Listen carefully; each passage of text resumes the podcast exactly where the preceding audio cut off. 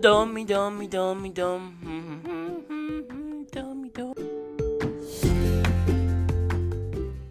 Hello, friends. It's Stacy. Thank you for joining us. This is the third episode of the Choose Your Own After podcast. Kind of excited that I've actually managed to figure out a schedule so that we could do this again this week. So, today we're going to start off with the format that we're hoping to follow through with for the rest of this series. Um, we are going to interview our first guest. Um, this is someone who I know very well from the moment she was born, actually. We are going to be speaking with my cousin, Michelle. And Michelle, I'll let her tell you how old she is because I don't know if she'll want to share that. but I've known her since she was obviously born. Um, I am the eldest cousin. And we have a, a pretty interesting relationship. Um, it's a bit unique in comparison to some of the other relationships I have with cousins just because she's kind of um, shadowed my whole life, actually, in one way or another, in positive ways. And she is also one of our writers on our Willowjack blog, which is why I most wanted to have her join us for this podcast. Um, she's got some interesting stories to share. Uh, her life has taken some unexpected turns a couple of times along the way, and I think you're really going to get a lot out of speaking with her today. She's got a, a really great mindset that um, she's always had with a great sense of humor. And, um, you know, I'll be learning as much as you are today because we have not been um, close together in proximity for the last, really, I guess it's been almost 10 years. Um, so I'm going to learn a bit new, some new things today too, as well. So, without further ado, we are going to meet with Michelle. Hey, Michelle. Hello. How are you doing? I'm good. I'm pretty excited. I'm pretty nervous, but I'm oh, excited oh. too. I'm kind of excited. We've had a lot of these chats without people listening in, so it's kind of fun to think that people get to hear what we have to say. I know. Well, we won't talk about everything that we talk about privately. That's but I am a little nervous just because I I'm worried that I'm going to slip in the real familiar stuff. So I'll start by saying that if I call you Mitch, you know that that's going to happen a few times. Sorry. I it is all good. I have what many names. Nick- yeah, what are all the nicknames that you go by? So Mitch to my family, my immediate family, uh, Mitchell to my stepkids, and my fiance has also adopted that one, and uh, Michelle to mostly people that I know professionally. Got it.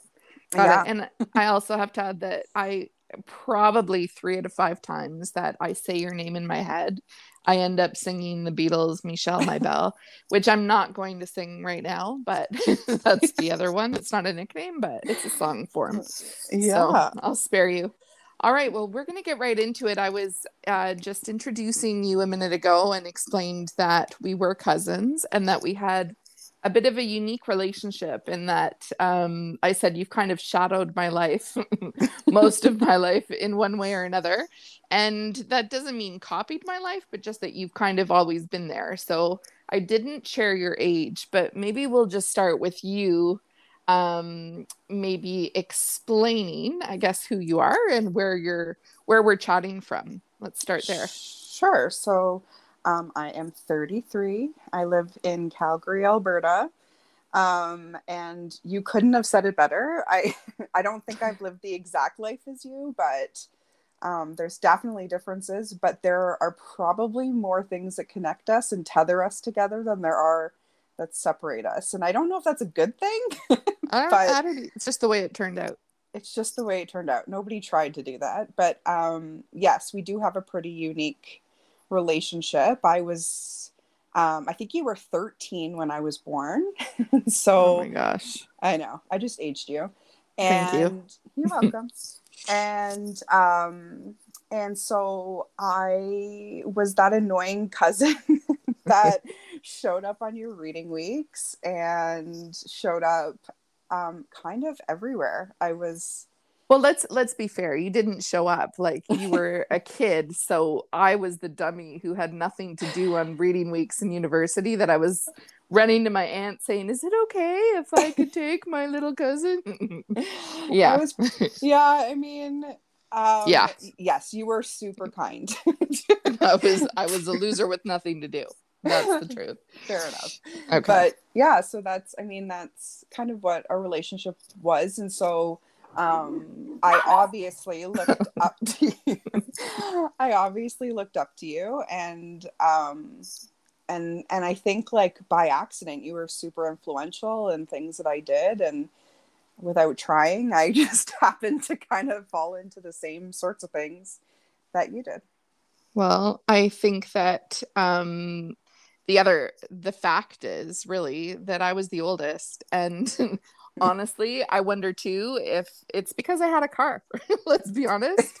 I had a car. So if, and it- if family was always, you know, it's such an interesting thing to say that the family was really important to me, but staying connected with cousins and aunts and uncles has always been important to me. And I feel like your parents were a part of that as well, although they may not have wanted to be connected necessarily with every single one of us. they were your your mom was really good at back in the day. We didn't have the internet and your mom Mhm. was a great letter writer. And honestly, I think that that had a big part of it. And I'm not kidding because when you were a little girl, I would still get letters from your mom um, with updates on how you guys were doing when I was at university, especially in those, you know, four or five years, Yeah. um, with her little doodles and drawings as well. Yeah. And that's also what kind of linked linked us together. So this Hold isn't on. supposed to be about you and I, but um, I I guess the other thing I kind of wanted to ask you is like, do you have one kind of defining memory um, that defines our relationship? oh my god. I mean, I know, I know. I feel like there are many, but I, it for some reason it just always goes back in my brain to going on long car rides. Whether Yeah. that was going for a drive to Waterloo, which was, you know, a couple hours away from my house, or driving Oh up gosh. to the cottage. Um, and then even when we both lived here in Alberta, driving to the mountains and into BC and you driving all the way to Grande Prairie. yeah, yeah, so I feel like it's not it, there's no def- like there's no memory Single. but there's just driving I think is what has connected us yeah, yeah. no, it's true. from day one and for me too and i think it's it's those long car trips with a lot of music playing. Totally. Yeah. A lot of music playing but i i do have one i have to share and Oh, it's not the defining moment but you know so for anyone that doesn't know our story or my story very well um i left we lived in alberta and we were there at the same time you and i in calgary until i left in 2012 and uh i think i came back it might have been 2014 it could have been 2013 um, that I came back for a visit to Calgary after I had left, and you and I had a little day trip into Banff, and it was the summer. It was the summer Oh, months, no. or Oh, what's happening? I know. Oh, so God. it may not have been the summer, but there wasn't snow, and we went to Norquay. Was it? I think we were. At, yeah yeah at the ski hill and we took the the chairlift up the mountain and the memory of being on that chairlift and you being the biggest chicken i've ever heard in my life and being so loud and theatrical in your screaming that when we got to the top the ski lift like whatever you call him the the operator. the operator was Uh, you could tell he was like not impressed by you at all. and every time we stopped dead, like it would stop at certain points and we would rock back and forth. Oh There, yeah. Yeah, that's probably one. That's a big one for me. and luckily for us we recorded it and that's probably Yes. i know for sure there are three or four people where that's probably their favorite memory too, and they weren't even there. So. Probably. Well, and there Yeah. was one more. This is not memory lane, but there's one more, and it's um, it's going to the Blue Rodeo concert at Massey Hall. We Yep. had great seats. We had great floor seats, and you and I were so pumped. And it's my all-time favorite band, I'd say. Mhm. And I'm assuming it's in your top if it's not your favorite. It totally and, is. And there was the one song. What song would you say it It hasn't hit me yet. Yeah, it was hasn't hit me yet. And you and I jumped up so fast when they announced that that song was gonna play. we danced our butts off, and we looked around and realized no one else was up and dancing. but we got the nod. We got We the did- nod. Well, not even a nod, but we Jim got a Cuddy, shout out. Jim Cuddy said, "Thanks for the dance, ladies." That's right. That's right. Yes. So that is one of my favorites. And actually, could if we had been able to play music in this podcast, that would be the song that I think I would have played. Yeah, it was a good one. All right. Well, okay. I'm going to ask you some random questions as well, just to get a little bit of a feel for who you are before we get into some deeper stuff. But Sure. I'm curious. Um, actually, this might not be as revealing as I want it to be, but I'm gonna check. What's the last TV show that you watched? Oh my god. So this is so embarrassing. But. 90 Day Fiance. okay, perfect. That's what I was hoping for. Something trashy, some reality TV. That's good. That's the only things I watch. It's that or Teen Mom. Like you can Oh guarantee gosh. that I'm watching one or the other. oh my gosh. Okay, that's good. And what's what? What did you have for your last meal? Um meal meal was a Vietnamese sub. Nice. That's the beauty of living in a real city, I would say, because I don't think that I have that option here where I am. All No. right. And I guess you told us your age, where you're at. You're currently in Calgary. Mhm. Um, I'd like to know as well, kind of what's your status in life right now? Like, what are you doing for work? What are you, where are you at in your personal life? So, um, I guess like the two things that I think most people feel defined by is their family life and their professional life. So, I would say that I I am a stepmom. That's kind of number one in my life. Yeah. Not because I always make choices around the kids, but it just happens to always be what it the trickles down to. yeah. Yeah. Yeah. Um, and I am a, we are in the middle of figuring out what my job title is going to be. I think it's changed like five times, but I'll summarize it. Yeah. I, I work with a, the best team, I'd say, in Calgary.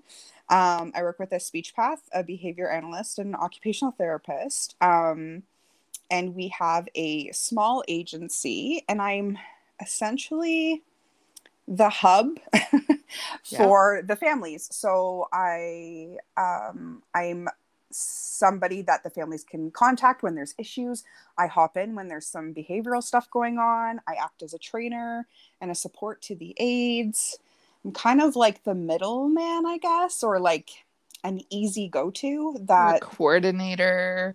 yeah, I mean that's I think my title something like that's going to be, but Right. we're still trying to figure out what that's going to be. I think it's going to be program coordinator.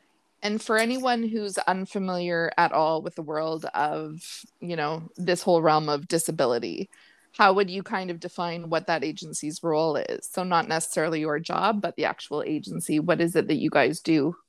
So, um, we work primarily with people with autism, another connection to you and how I Mhm. fell into the world Yeah. um, of autism.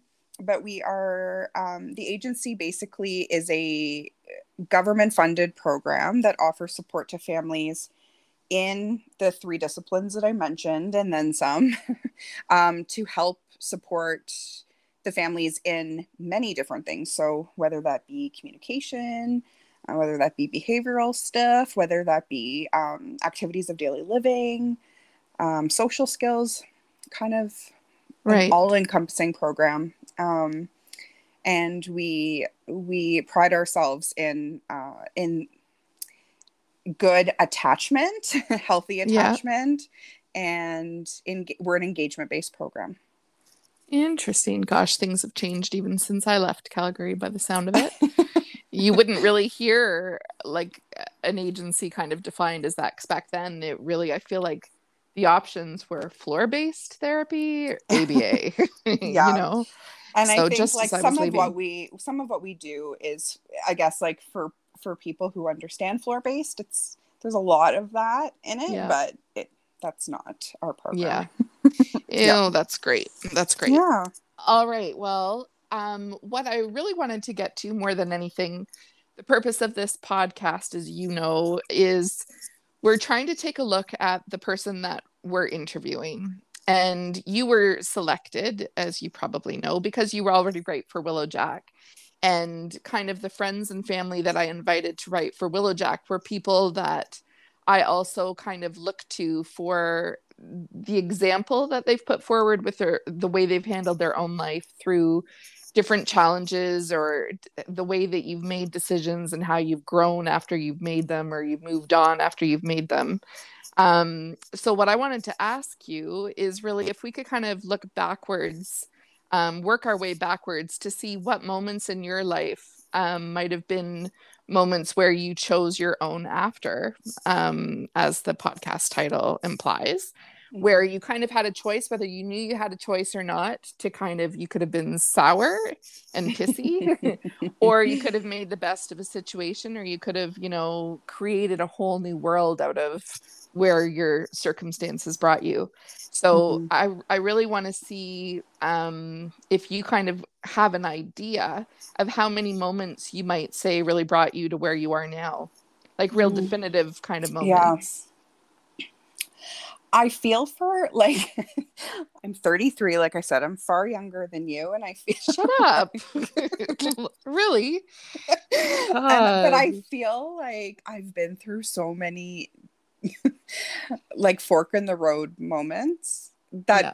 people my age haven't experienced um at all but I w- I would say there's like a good f- good four Four of them. Okay. Okay. good four yeah Well, let's see how we can fit those four in the next, you know, 20 minutes or so. so, what would you say, um, looking backwards? You know, you can kind of lead us off if you want to give us your before. Like, what was life before your very first moment? And then you can lead us into what that moment was.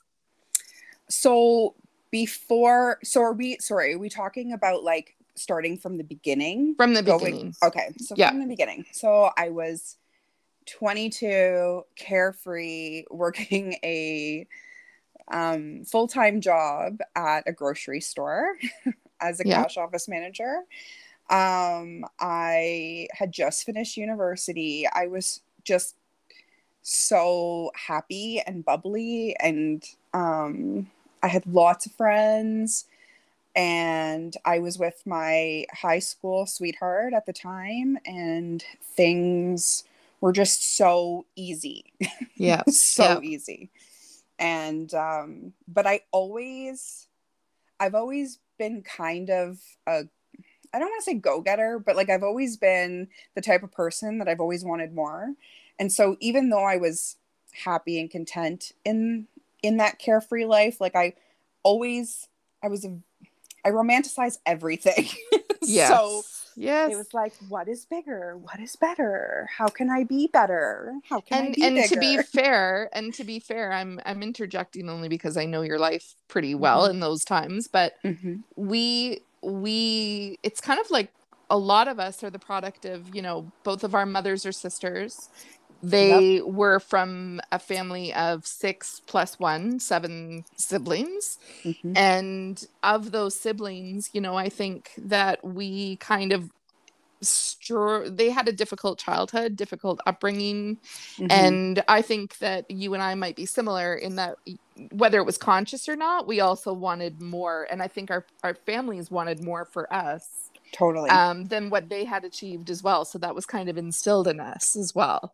Right. And I think that contributes to the go getter kind of mentality um, for almost all of the cousins, really. Oh yeah. Like I I mean m- my earliest memories as a kid at a dinner table with my parents is my dad coming home being exhausted as a you know uh, like he always worked in a warehouse he was always a warehouse manager just exhausted and sweaty and my mom was a bus driver and there were big moments in my life where my my dad was out of work and my mom was a sole provider like making 12 grand 16 grand a year Right. and so i remember sitting at a at a dinner table and my parents would talk about you know they never talked about if i go to school it was like when you go to school Right. when right. you get a job when you have a career you know it was they never pressured me they always wanted me to be super happy in whatever it was i did but i they You knew you were really wanted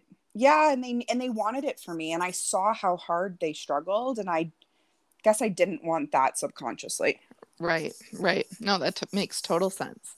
Okay, sorry, I interrupted you. So No, life was carefree, easy. carefree easy yep Okay. and um i moved to alberta I um I was chatting with you. You were fairly new to the province and I was talking with you actually outside of my job at the grocery mm-hmm. store Yeah. and you said, "Mitch, you know, I know you want to get into therapy. Like why don't you do this out here? There are so many other options. You have family here. I could help you get on your feet." And I was like, "Sure." But I like to make things exciting and I decided Grande Prairie. that I was going to move my butt to Grande Prairie. because so I it's could- so exciting in Grande Prairie, my Alberta. I just I liked the idea of of my ex and I both having a job. yeah. Yeah. Um, and that brought me some security. So And you've got to do you got to do your own thing. You weren't following directly in, you know, our path. You you forged your own way. Yeah, and I mean, I was 22. I was really freaking young when I think about that now. Even with my my oldest stepdaughter, she's 23 this year, so it's the same age, and I Yep. could not imagine. Wa- like Yeah. watching her pack her car and go across Well, the country. and you hadn't even lived on your own yet. Well, you did in Well, I- university a little bit. I did in university, and I did. I was living basically at my ex's parents' place in their Right. basement, where we kind of did our own thing. So, Yeah. but no, like, Yeah.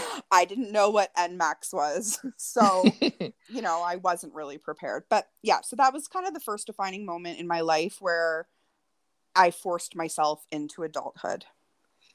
That is that's a great way to describe it actually. That is what you did because I think that until I left, you know, until I left the province and moved across the country myself, I don't think you really realize how different that is than just moving out of your family home.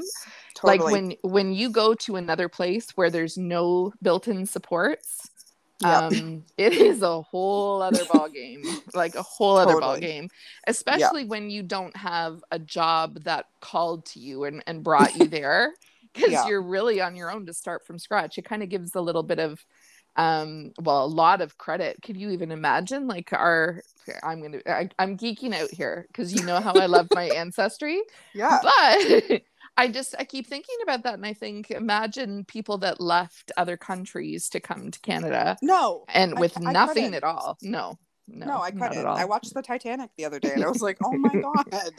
Seriously, I know. Well, and so when you made that leap and when you arrived to Grande Prairie and subsequently, you know, it came down to Calgary when you came to your senses and came down to Calgary. Six um, weeks later, six weeks later.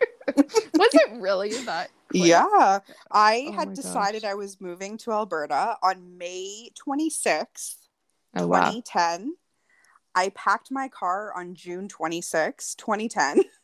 Wow. I was Is that when you so I was I was already there almost five years. Yeah, yeah, you were there for a little while. The boys Yeah. were established in their schools and things. Yeah. Um yeah, and then I think and keep in mind too, I wasn't completely green to Calgary and Alberta.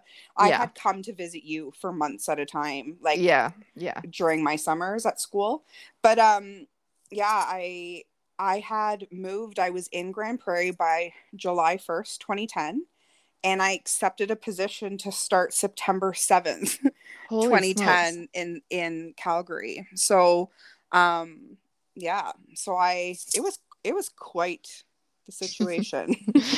it it was it was Yeah. well and so how would you say do you think the real growth of that from that move to adulthood as you say happened from the move itself or do you think it was more once you settled into calgary I think it was both. Like I think the first bump in adulthood was oh my gosh, I'm in an apartment. Like I don't even know like I don't know anybody. yeah I'm 8 9 hours away from my closest connection. Um the and you hadn't even hit the winter yet No. like can you imagine if you were there in the winter you would have been No. so isolated yeah Oh yeah. And I I literally I think that was why I had to get out. Like yeah five minutes in and I was like, okay, we need to find somewhere that has four seasons, not two. yeah Um, so I would say that my first leap into adulthood was that because I was forced to make decisions that were good for me and for my future Right. and for what what my future could be. Um, and then I would say my second leap into adulthood was settling into Calgary and finding my roots. Um, and plant, I guess, planting, planting yeah planting, and then and then letting my roots grow.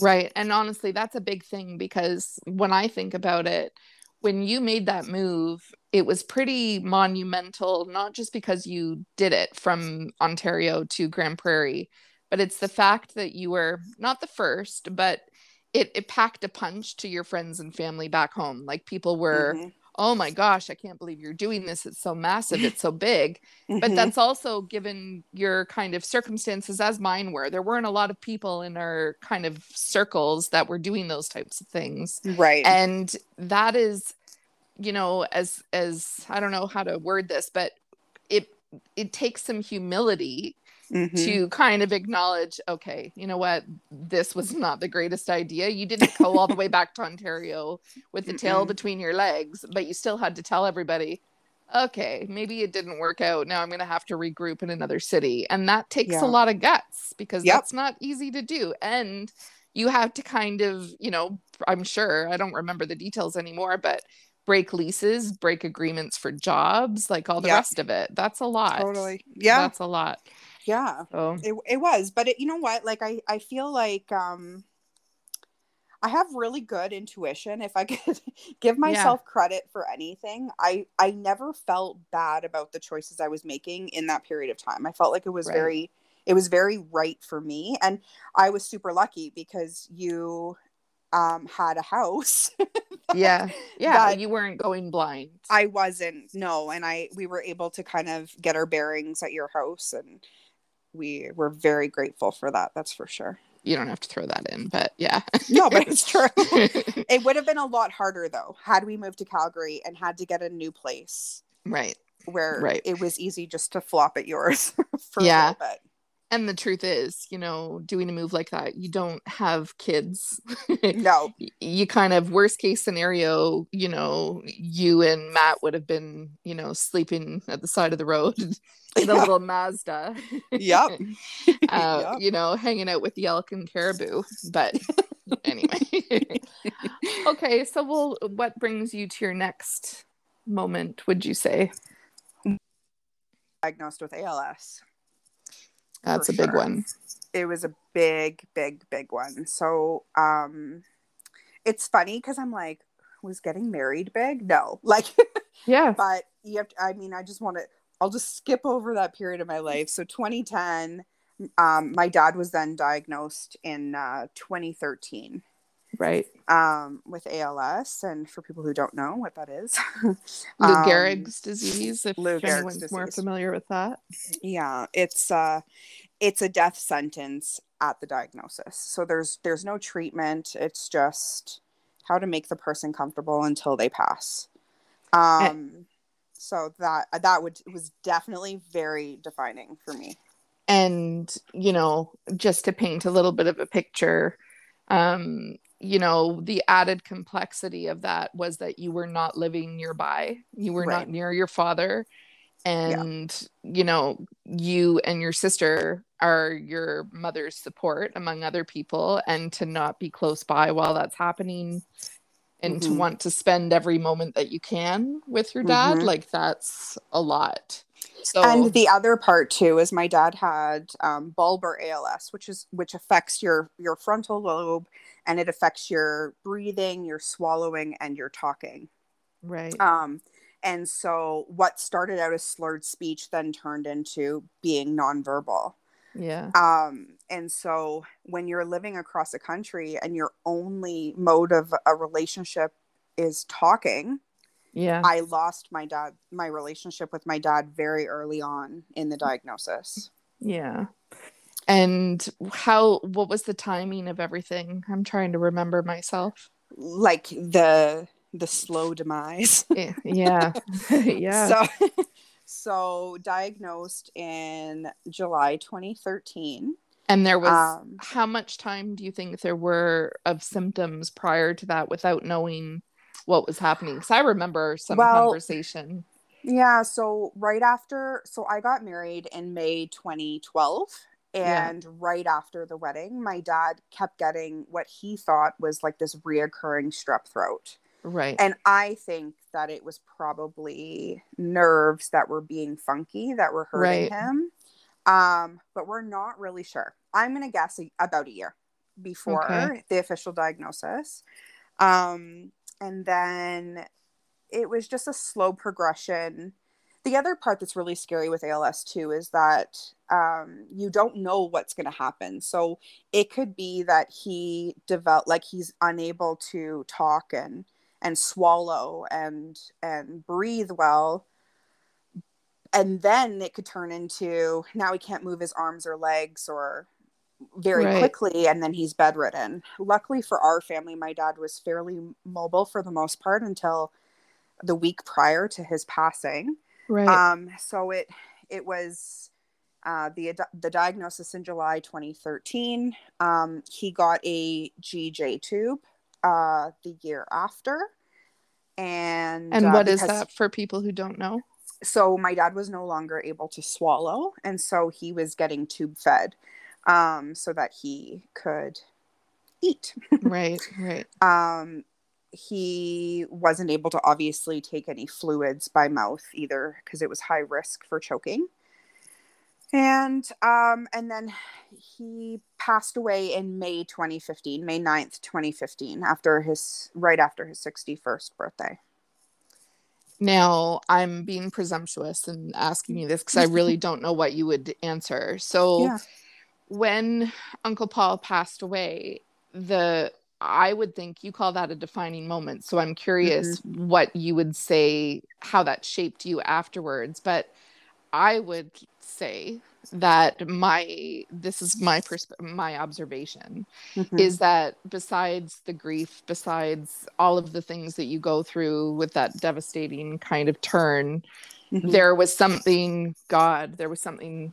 I feel teary, so I don't know how you can tell this without. but there's something so inspiring about watching someone like your dad go through what he was going through Mhm. because your dad had the freaking best outlook outlook. Yeah. Yes. And not just you know i think but- it was you know so my dad's death was actually not the defining moment it was the illness itself yeah. And yeah. it was the most defining actually when my dad passed away and i've said this to my mom and my sister i was just so relieved like i was so um i was so happy yeah. as as like sick and twisted that sounds i i it, it was the illness itself just made me so Ugh. mentally ill myself like i was Yeah. My anxiety was like through the roof. I was manic for periods of time. Like it was it was so so so hard for me. Um but his illness was super defining for me because here i had this dad who he's just been diagnosed with als and and my friends knew about this and my supposedly best friend says, "Oh my god, my boyfriend broke up with me." This is this is like Oh, 4 God. days after my dad's been diagnosed with ALS. And my dad looks at me and he says, "Just because you're going through something doesn't mean that gives you the right to not be a friend." Right. And Right. then there's a few min- few months later and and we're laughing our butts off and Yeah. and my dad was just so happy and um right to the very end and he was so grateful you know and he always said like i'm not going to do the why me because why not me you know what about the poor little boy in africa who's never eaten a meal like why him so why mm. not me you know i Right. I had i have an amazing wife. I have amazing kids. I have the life that I always wanted. So why am I exempt? And Right. so it was super defining for me because he was just so great gracious and so modest and so happy right to the very end. Oh boy. Well, it was a loss for sure. Um Yeah. he leaves a big empty hole, but it is funny, you know, you lose in your lifetime you lose so many different people and there are some who, you know, you remember them all. But there are Mhm. some that in every day you you have little moments that remind you of them whether you were close to them or not. And Mhm. Uncle Paul was one of them because he was such a big personality Yeah. that like we talk about music um often in this family i would say and you know uncle paul i cannot hear a bob seger song i can't hear john prine. I can't hear the beatles. I remember my own wedding god many Yeah. years ago and going to your dad um to ask him if he could help me you know narrow down a song that i wanted to play at my wedding. I remember that very well and Mhm. Your dad took you know my ex um took him out for his stag night um there's just so many there's so many big things but i whenever i hear music i think of your dad like it's Mhm. just impossible not to but It is. uh, every big grocery hole. store every grocery store makes me think of him every doctor's office makes me think of him um because of the music that they play it's all that like crazy soft rock like the oldies so and i think of his Yeah. record collection and your Yes. oh my god yes And I also, whenever I, I think of, whenever I see Will, I've got to say, Will is terrified of bees. And whenever Will runs away from a bee, I have a flashback to a memory of going camping and your da- mom and dad brought you. I don't think Cheeks was even born yet. No, because you would have been a, a baby or a toddler. And there was a bee, and your dad went absolutely crazy trying to protect you from this bee. Like he was not himself. He was like, he went out of body to try and save you from a bee. But Oh my anyways, gosh. I I think know, of so many them. things. anyway, well, and so aside from having that outlook, do you think that Mhm. that outlook was imparted on you, or do you think that came with time? oh i think that i i was doing it without knowing it while i was in survival mode Right.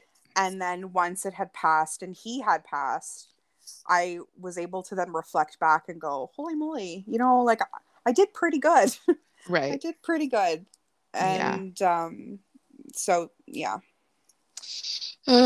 okay.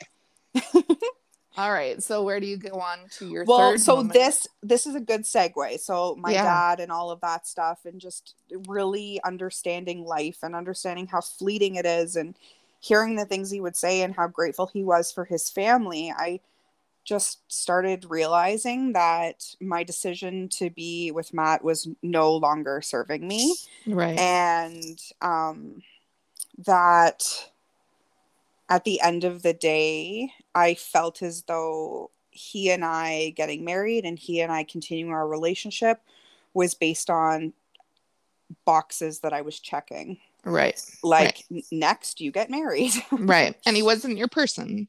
he was not my person. No, Yeah. no, Yeah. no. And so the next one would be my decision to end that relationship and get a divorce. Right. And again, here you kind of go back to that whole thing of humility and ego and you know those are Mhm. big words but to say that's not an easy thing to do when you are a young person Mhm. because i would say you were young definitely like how old were you Um, so I was 24 when I got married. Um, and so I was 26, I Right. guess, when I had decided that I didn't want to be in that anymore. yeah and that's not an easy thing to do it's not an easy thing to do when No. you still have to tell people that probably still haven't sent you the wedding gift that for real though right Yeah, like totally. gosh well, and Yeah. I think the other hard part too is at that point you had now moved out of Calgary. yeah and um i was so preoccupied with my dad being sick uh, that i was in calgary for periods of time and then i was back in ontario for two three months at a time. Right. Um and my ex was just not very supportive uh Right. and he wasn't very kind through that period of my life. And so um when I came back after my dad had passed away and I came back, one, he didn't even come to my dad's funeral, um, which is so crazy to me. But two, um, I also came back and I felt like I was living with a stranger because for two years I had been living in Ontario for three or four months at a time, every couple months. Right. So it was it was very necessary but it was also really really really lonely um, in a house with somebody and so that was the end of that but it meant that and it was such a defining moment it meant that i was now venturing into the world of calgary on my own Right, right. And really on your own. I'm not there. and really on my own yeah, Yeah. Okay. All right. So that takes you to the third one. So, that's my third well, here's my question. I know what it's like um, to be in a marriage and for it to end under very different circumstances. However, I also know that whether or not it's your choice or it's the other person's or it's both of yours, there still comes a moment where you kind of have to make the decision that you're going to live with the choice and that you're going to move forward from the choice. And where do you think, if you're the one that kind of made that move, or even if it's that he made the move, like I don't care who made the move, but where you make the move to kind of announce it to the world and go forward, how did you do you think that you pulled from a place of strength or was it blind courage where you're like i'm just going to go for it yeah because that's big that's Mhm. really big Um, you know what? It came from a place of necessity. And I'm Right. also very on it. Like I'm a really I'm an open book. If you if you get me for 20 minutes, you probably know three big things about me that it takes Right. other people years to find out, right? Right. So it wasn't hard for me. I felt like, you know, I had nothing to hide. I had done nothing wrong and um like at that period of time of Yeah. course there, there our relationship dissolved because there were two people involved but um, my decision to leave was not um it was nothing to be shameful about in my Right. opinion it was totally a necessity for my happiness and i think ultimately his happiness. He might not have known it at the time. And um and so that was that. And i just because i knew there was somebody out there for me in the way that my dad was out there for my mom. Right right. Isn't that interesting? It's just it's interesting i say interesting because we're so different. Hmm and we're so different in that because i don't have that inner i don't have that inner voice that would have told me that. Right. But that's a whole other conversation. So it's not about me. So let's let's go on to your last one your last one my last one so i'll do a little bit of a fast forward through yeah. after the divorce because it, i kind of need some information like some stuff to lead up to it but Yeah. i i was i filed for separation. Matt and i were not living together um, and i by accident met my now fiance. So um, he was a dad of three at the time. They were 16 9 and 4 and um, he was just such a good dad and and he was just we just crazy clicked. Like he was the person that i think i was looking for and Right. missing. And we had a, a we had an awesome relationship. Like there was super it was very transparent. We were going through similar things me minus the kids. We had walked very similar lives. There were things that were so parallel to each of us that we didn't even have to fill each other in. Like it was just like Right. hey you're here. Hey you're here. We've lived the same lives. We can literally just start today and there's nothing to catch up on. Right. and uh, it was just instant connection and he is my person and was my person at the time is my person still. And uh, but then fast forward um, 10 months after meeting him he was in a car accident that uh, he was the driver that ultimately ended up um, his passenger ended up passing away and another passenger in his vehicle uh, had severe um, bodily i think it was like bodily harm was the term. Um, and he ended up serving time in jail as a result due to being over the legal limit so the next defining moment in my life is my fiance going to jail And when you say defining moment, and I know this from your blogs, especially, Mhm. that has that's been something that in a way and i think that and correct me if i'm wrong but i think Mhm. you've almost embraced it in a way because what else are you supposed to do do you live in shame with that totally or do you embrace it and kind of not only put your put it out there in the world because i don't think you're showcasing it to the world No. but you're being open about it because you're trying to work through it and work through the feelings of it and showing compassion for other people going through other things that are you know equally out of their control. Totally. Um because you you were not a player in all of that and yet you're Mm-hmm. still a major role in that because of your association. So totally. how did you I mean, I think at the time, um, I operated out of fear and shame and guilt, and I hid. And I was worried about how people would perceive me, um, or would perceive, mostly perceive him, because I knew him. My family hadn't even met him. right Um, my closest friends in Calgary had met him. My best friends in Ontario hadn't. And so explaining to somebody that he's a great person who makes these crazy decisions, it just doesn't compute. And people really were pretty judgy because they loved me and didn't know him. So I wouldn't say that th- the, the before the accident we were great.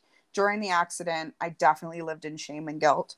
But the after and going through it i realized i i was not there. I was not part of it. I wasn't part of the decision making that night. Um and the only choice i legitimately made in that entire situation was to love somebody through something really hard. Right. Right. And i guess at the core you know that's that's really kind of my motto is you can always choose love. You can always choose love. And it might be hard and it might break you and it might put you on your knees in tears but you can always choose love.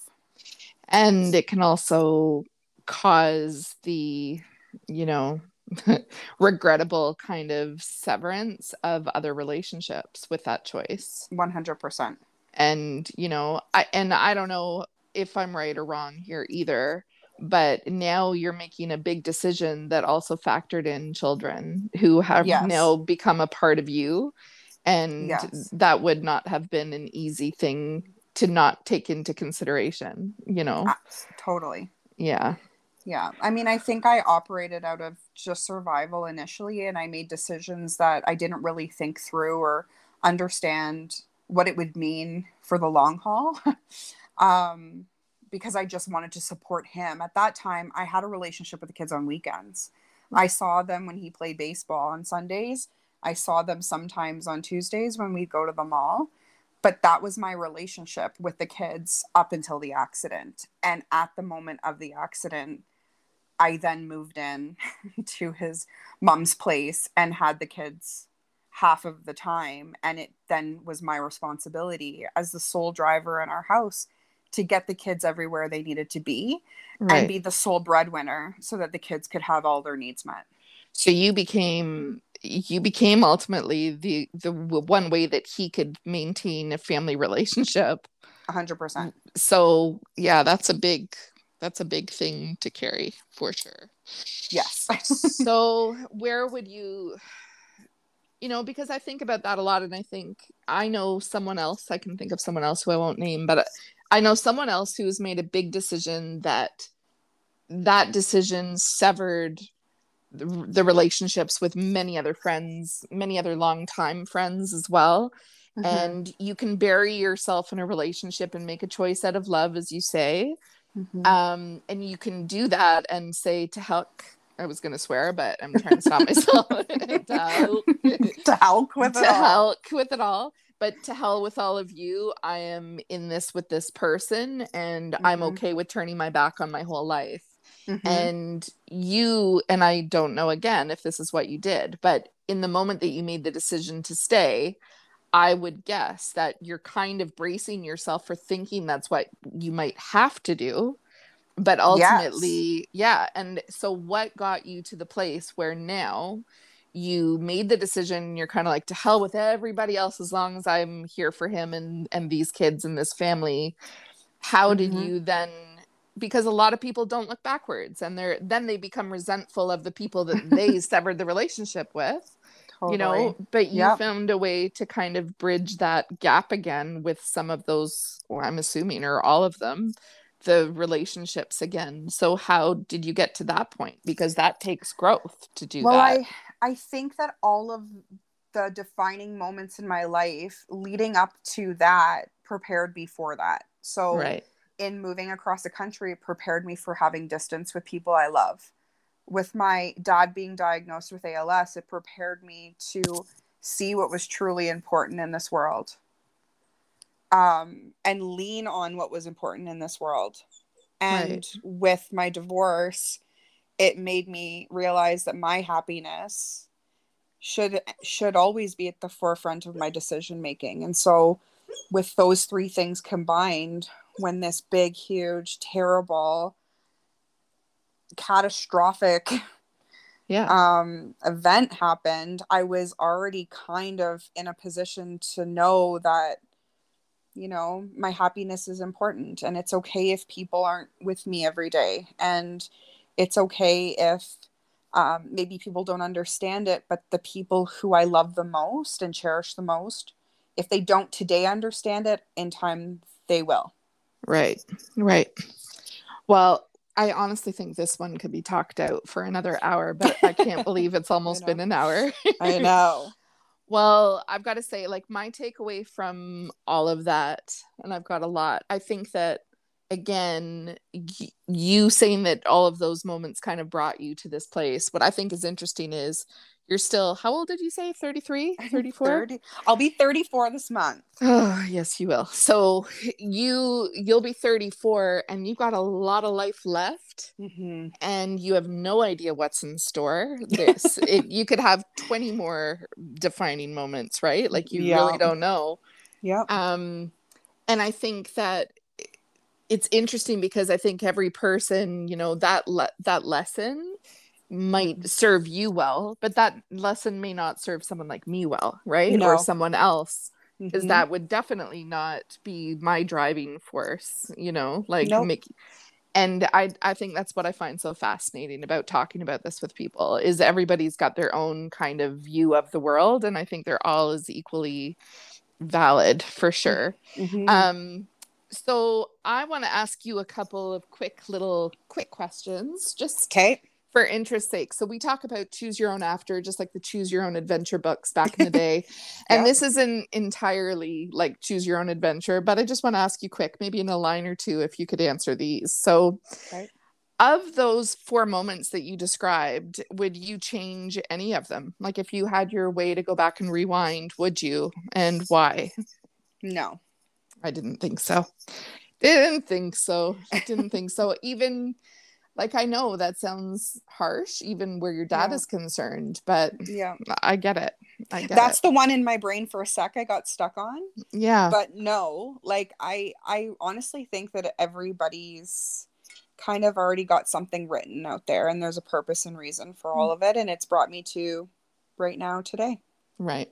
And I can also see how you wish it didn't happen that way, but it doesn't mean that um, you would necessarily change it. So, no, I get that. yes. Okay.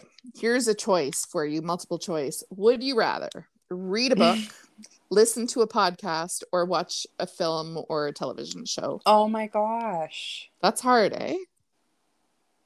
Oh. I read an interesting stat today, by the way, that said that podcast listeners, that the percentage of podcast listeners um, is really based on readers. That Yeah. people who do not listen to podcasts are not readers, Yeah. which I thought was really interesting. So I think we're kind of, because I'll lump myself in the same category, all of those are hard because I absorb content in all those different ways, you know? totally do. And I don't, Um uh, you know, probably a book. Yeah.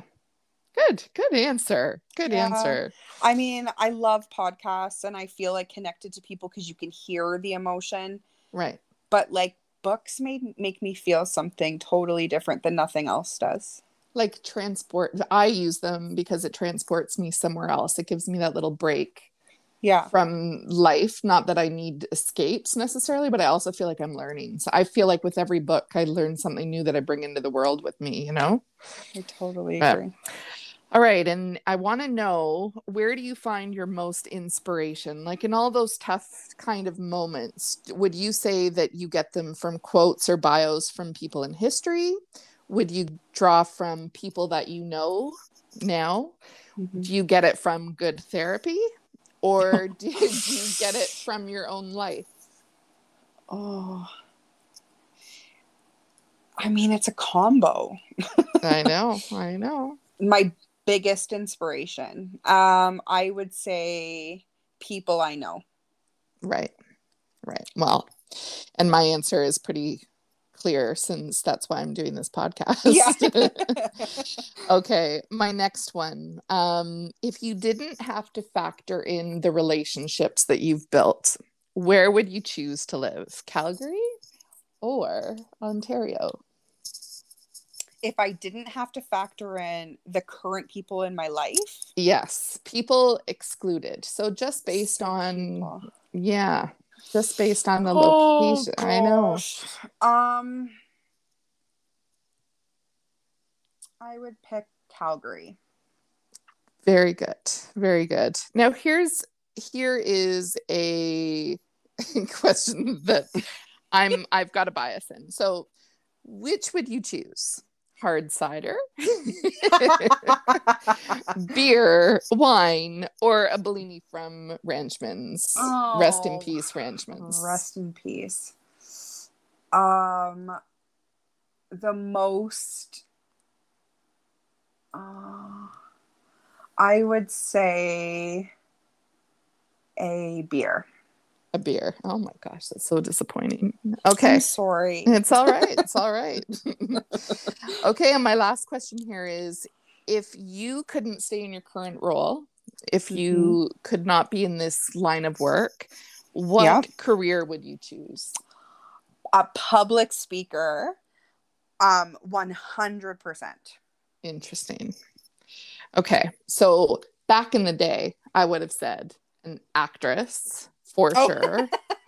Yeah. theater. And not not just not just because of your personality but because that was your passion you know that was your thing.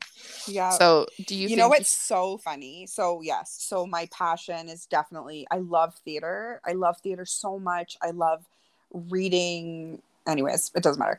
But i but um yes and but i always wanted to do something kind of public speakery and i always like i loved watching people you know, do TED Talks and Right. do these like little spiel things. And I remember saying to my very, very good friend and colleague, Trish, I'm going to say her name. Hopefully she's okay with it. Um, before my divorce, before my dad got sick, before before everything had happened in my life and I said I want to be a public speaker but nothing's happened to me yet that makes me relevant. Right. and she has said to me she's like I think you put that into, into the universe. You manifested it. Oh my gosh. totally manifested things to talk about. Well, there you go. That's that's a sign. And you know, the nice thing about public speaking is that you can absolutely do it in tandem with another career. It does not have to be one or the other. So go Yep. for it. Go for it. If uh your dad taught you anything and you talk about life being fleeting, then you should be going for it. yeah. It's true. It's Gotta true. love COVID. oh god. we'll Yeah. figure that part out after. Well, it's interesting because there's a lot of public speaking that is happening, you know, online and virtually. So, That's totally true. well, Michelle, thank you very much. I Thank think you. that that was a good um, inaugural kind of interview. So, thank you very much for doing that with me. And for anybody listening, we'll probably hear from Michelle again because Liza, um, who we had hoped would be kind of the backup, it's just a lot to coordinate at the moment. So we might be using um, different friends to kind of co host with me as we interview going forward. And Michelle will likely be one of them because she is available and she's got the great voice for it. so um, you'll hear from her again. So if you haven't already, please go to uh, our Willowjack website, which you can find in the notes associated with the podcast, and you can look up Michelle's blogs that she's written up till now. So thank you, Michelle. Thank you. That was fun. Uh, See, that All wasn't right. scary. That wasn't scary at all. No, it wasn't it's super scary at all. Until we listen to it again. Until we listen and find all our mistakes. That's Oh, right. gosh. Anyway, okay, you have a good night. We'll talk to you later. Yeah. Okay. Bye. Okay, bye everyone.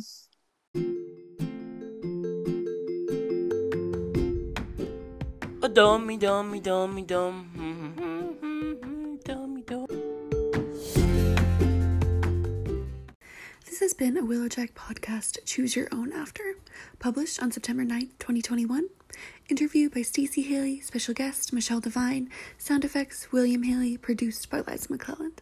As a postscript to this episode, we respectfully beg for your forgiveness about the Willowjack pups, Winnie and Rosie, barking and making nightmare noises in the background of today's episode. As promised, we will never be perfect, but we will always be real.